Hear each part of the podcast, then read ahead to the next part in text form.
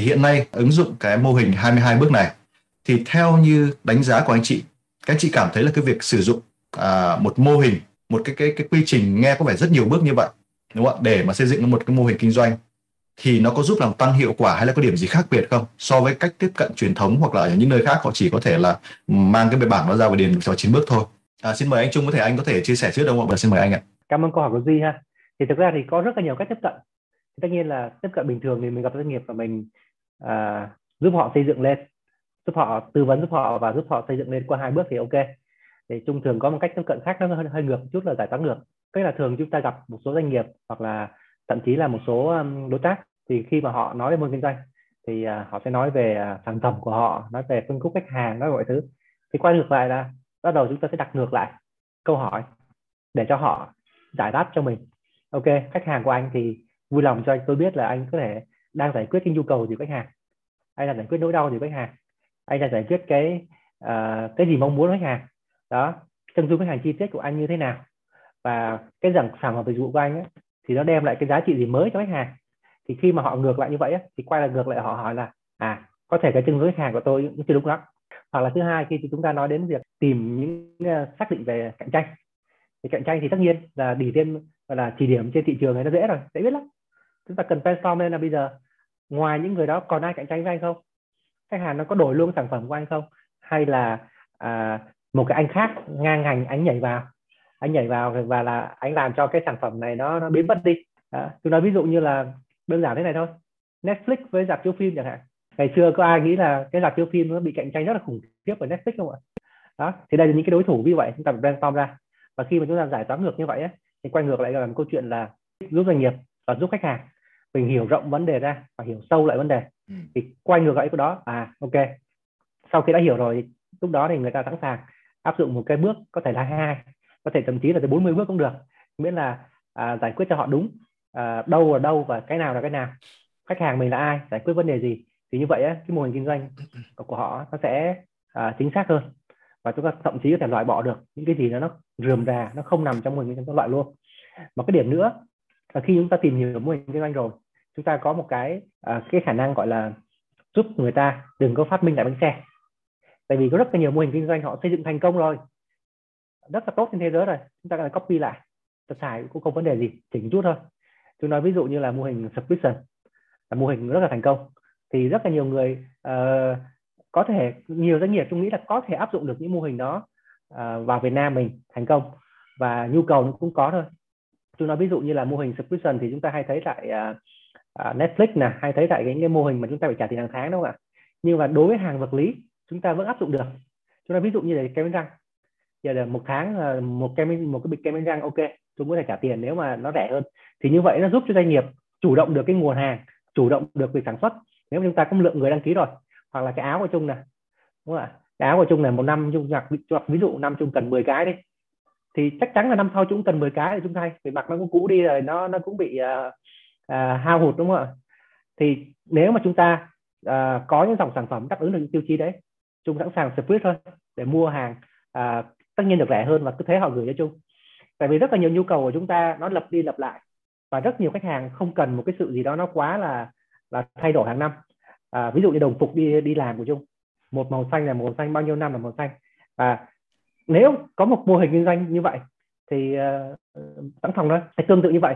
Thì khi mà chúng ta nghiên cứu với mô hình kinh doanh và chúng ta mở rộng ra và chúng ta uh, đặt các mô hình kinh doanh của các công ty nước ngoài vào cái bánh mì cười chúng ta so sánh hoặc chúng ta mua tài liệu hoặc chúng ta lên mạng chúng ta đọc. Trên mạng có nhiều người người ta phân tích sẵn cho mình rồi. Mình đọc mình hiểu mình soi lại mình và mình học được rất nhiều thứ. Thì đây là cái cách tiếp cận khi mình dùng 22 bước này và chúng muốn mở rộng ra một chút. À, góc độ là dùng nó để đi học dùng nó để phân tích như bên khác và mình học học ngược lại cho mình. À, cảm ơn dạ vâng, cảm ơn phần uh, dạ vâng cảm ơn cái phần chia sẻ rất là hay của anh Trung ạ. Tức là uh, trước đây giống như là mọi người uh, theo cái cách uh, quan sát của Duy ha thì đa phần các anh chị uh, đặc biệt là những doanh nghiệp nhỏ những anh chị mà mới khởi nghiệp thì chúng ta thường là đi quan sát ở bên ngoài đúng không ạ? Và chúng ta à, thấy người ta làm thế nào và mình làm như vậy. Nhưng mà có một cái vấn đề đó là đôi khi chúng ta lại không nhìn thấy hết được người ta đang làm như nào. Và không, chúng ta không phân tích được thì cái cách tiếp cận của anh Trung đó là anh dùng cái công cụ này giống như là một cách để anh phân tích ngược lại. Và mình hiểu mình học cái cách mà người ta những cái công ty những cái doanh nghiệp đang kinh doanh thành công họ đã làm như thế nào? Và đâu là cái yếu tố đâu là cái mấu chốt để họ có thể đạt được cái sự thành công đó? Và sau đó mình không cần phải vẽ lại đúng không? ngồi ngày ngồi đêm uh, vắt tay lên chán để suy nghĩ làm thế nào để làm giống như họ trong khi là mình có công cụ để mình hiểu được cái đó rồi thì mình lại không không, không biết cái công cụ đấy. Chính là cái hai hai bước này. Thì đó là một cái cách rất là hay. Cảm ơn anh Trung. À, không biết là anh Vinh và chị Thủy có cái chia sẻ gì trong cái phần uh, câu hỏi này không ạ? Vinh nghĩ là Trung chia sẻ một cái ý rất là hay đó là đứng từ góc nhìn chuyên gia tư vấn á, thì uh, luôn cho rằng là cái mô hình kinh doanh rất là quan trọng các anh chị phải làm.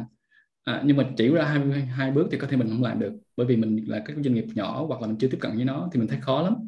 Thì à, à, có lẽ anh Trung phải nói thêm nữa là nếu anh chị không làm mô hình kinh doanh thì khả năng rằng là anh chị sẽ rất nguy hiểm bởi vì có thể thành công mà không biết vì sao thành công và thất bại cũng không biết vì sao. Cho nên bắt buộc các anh chị phải làm mô hình kinh doanh thì uh, Vinh cũng đi lên từ một cái công ty à, rất là nhỏ. Thì khi mà mình ra mình khởi nghiệp thì trong đầu mình có ý tưởng là mình sẽ kinh doanh cái gì bán cái gì cho ai rồi à, doanh thu đến từ đâu chi phí như thế nào và lợi nhuận ra sao. Mình có thể tính được cái điều đấy nhưng mà nó một cách rất là gọi là ừ, không có bài bản đấy. Và mình có thể lợi thế của các công ty nhỏ như vậy là mình đi rất là nhanh mình rất linh hoạt và mình sẽ có thể làm được với mô hình kinh doanh đấy. À, nhưng mà khi mình lớn hơn một chút đấy thì mình mất đi cái lợi thế nhanh đấy cho nên nếu mà mình không tư duy bài bản hơn, không làm bài bản hơn, không làm 22 bước, không hiểu rõ, thì chắc chắn rằng mình sẽ đánh mất đi cái lợi thế cạnh tranh đó và dần dần mình mình không thể cạnh tranh với các công ty khác bên ngoài được. Cho nên Vinh cho rằng là cái việc mà xây dựng là mô hình kinh doanh hay là rà soát lại thường xuyên cập nhật, đó là một điều tiên quyết mà chủ các doanh nghiệp bắt buộc phải làm. Nếu không biết thì mình phải đi học. John Partner là là cái chỗ mà có thể đào tạo các anh chị về cái mô hình 22 bước rất là bài bản đương nhiên nếu mà khi áp dụng á, thì à, theo Vinh thì nó có một cái khó cho này. Có thể là mình hiểu hết rồi nhưng mà khi mình làm á, thì mình muốn xây dựng thì mình phải có rất là nhiều buổi workshop có rất là nhiều buổi làm việc chung với nhau trong cái cái công ty của mình các đối tượng trong công ty mình à, tham gia. Như vậy thì cái vấn đề là làm thế nào huy động được trí tuệ tập thể và làm thế nào để làm việc nhóm đấy cái đó hiệu quả. Thì khi đó mới nhìn thấy được rất là nhiều cái góc cạnh. Bởi vì 22 bước kia nó chỉ là cái khung thôi nó chỉ cho mình các cái bước phải làm thôi. Nhưng mà cái kết quả mình làm trong từng bước đấy như thế nào nó quyết định. Thì uh, Vinh cũng xin chia sẻ là uh, cái này thực sự là nó nó khó nhưng mà các anh chị sẽ học sẽ làm được miễn là các anh chị coi nó là cực kỳ quan trọng, thì các anh chị sẽ tìm ra cái cách mà làm thực sự tốt hơn cho mình. Cảm ơn chia sẻ của anh Vinh và trong cái phần chia sẻ vừa rồi, anh nói có một cái từ khóa mà thực sự là cái đợt mà anh nói cái từ này khiến cho em gợi lại rất là bao nhiêu cái kỷ niệm. Đấy là anh nhắc cái từ là mọi người à, các doanh nghiệp nhỏ à, khá là chủ quan trong cái vấn đề này, bởi vì nghĩ rằng mình rất là nhanh, giống như những cái chiếc xe đua F1 đúng không ạ? Lượn lách có là thay đổi rất là nhanh, cho nên đôi khi mình chủ quan trong cái việc là mình phải hình thành luôn cho mình một cái xây dựng à, một cái mô hình kinh doanh như thế nào để có thể đạt được hiệu quả cao. Và đó là cái cái đấy là cái vấn đề mà em gặp cũng rất là nhiều.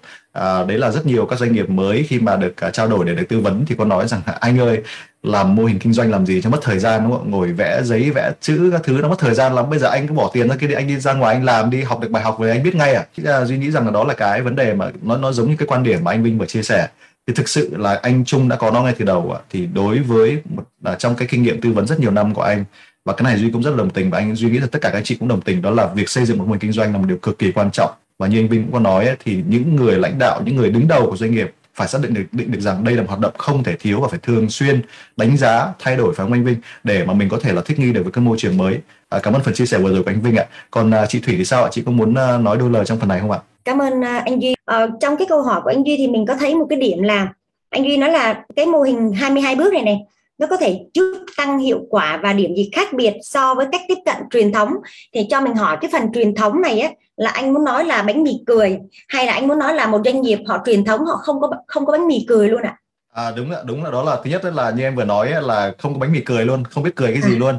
Hoặc thứ hai nữa là cũng gọi là cũng đi học cái bánh mì cười về nhưng mà chúng ta không có 22 bước này giống như là yeah. Dạ. lúc nãy duy có chia sẻ là cũng cũng lên lưng lấy về cũng nghe được về cái bánh mì cười đúng không ạ nghe thấy là đã đã muốn muốn vui rồi sau đó mang về rồi cũng điền thế nhưng mà vì không mình không không có quy trình như vậy thì giống như các anh chị là đang là những người đang đi tư vấn cho doanh nghiệp dựa trên cái mô hình như thế này thì chắc chắn là sẽ thấy cái sự khác biệt rất là nhiều đúng không ạ thì xin mời chị yeah. Dạ. chia sẻ được không ạ cái này mình sẽ chia sẻ ở hai cái hai cái góc luôn một đó là những cái doanh nghiệp á, mà họ chưa có bao giờ viết bất kỳ một cái mô hình kinh doanh nào ra thì gần như là à, ở Việt Nam thì theo mình nghĩ là cũng khá là nhiều. Bây giờ á, anh Duy có thể là gặp mà nhiều doanh nghiệp mà SME ở Việt Nam á, thì anh Duy hỏi về mô hình kinh doanh á, thì gần như mọi người sẽ không có không có nói ra được cho anh cái mô hình kinh doanh.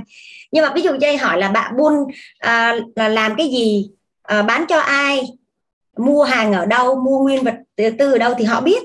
Nhưng mà họ không biết định nghĩa và cũng không, không bao giờ viết cái mô hình kinh doanh đó ra. Cho nên đôi khi là họ sẽ đi đi đúng hướng mà không biết là cái hướng đó nó đúng bởi vì họ không có cái tấm bản đồ. Dạ.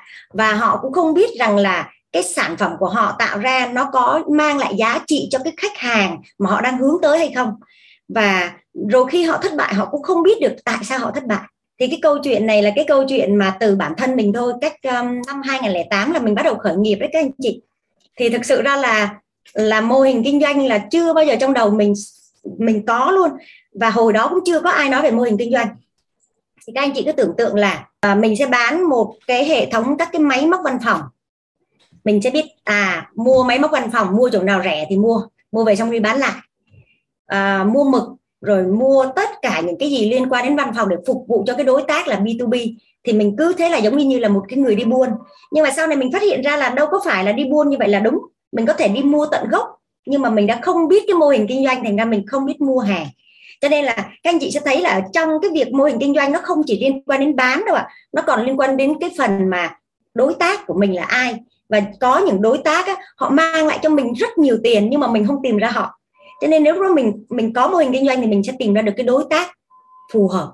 Rồi đó là có không có mô hình kinh doanh. Còn nếu bây giờ các anh chị đang có bánh mì cười chúc mừng tất cả các anh chị. Các anh chị đã có mô hình kinh doanh về mặt cơ bản vậy thì bây giờ có những cái điểm mà các anh chị sẽ làm cho nó chi tiết hóa hơn ở phần góc bên tay phải và góc bên tay trái. Ở giữa nó là cái phần mà mà giá trị, đúng không ạ? Giải pháp giá trị.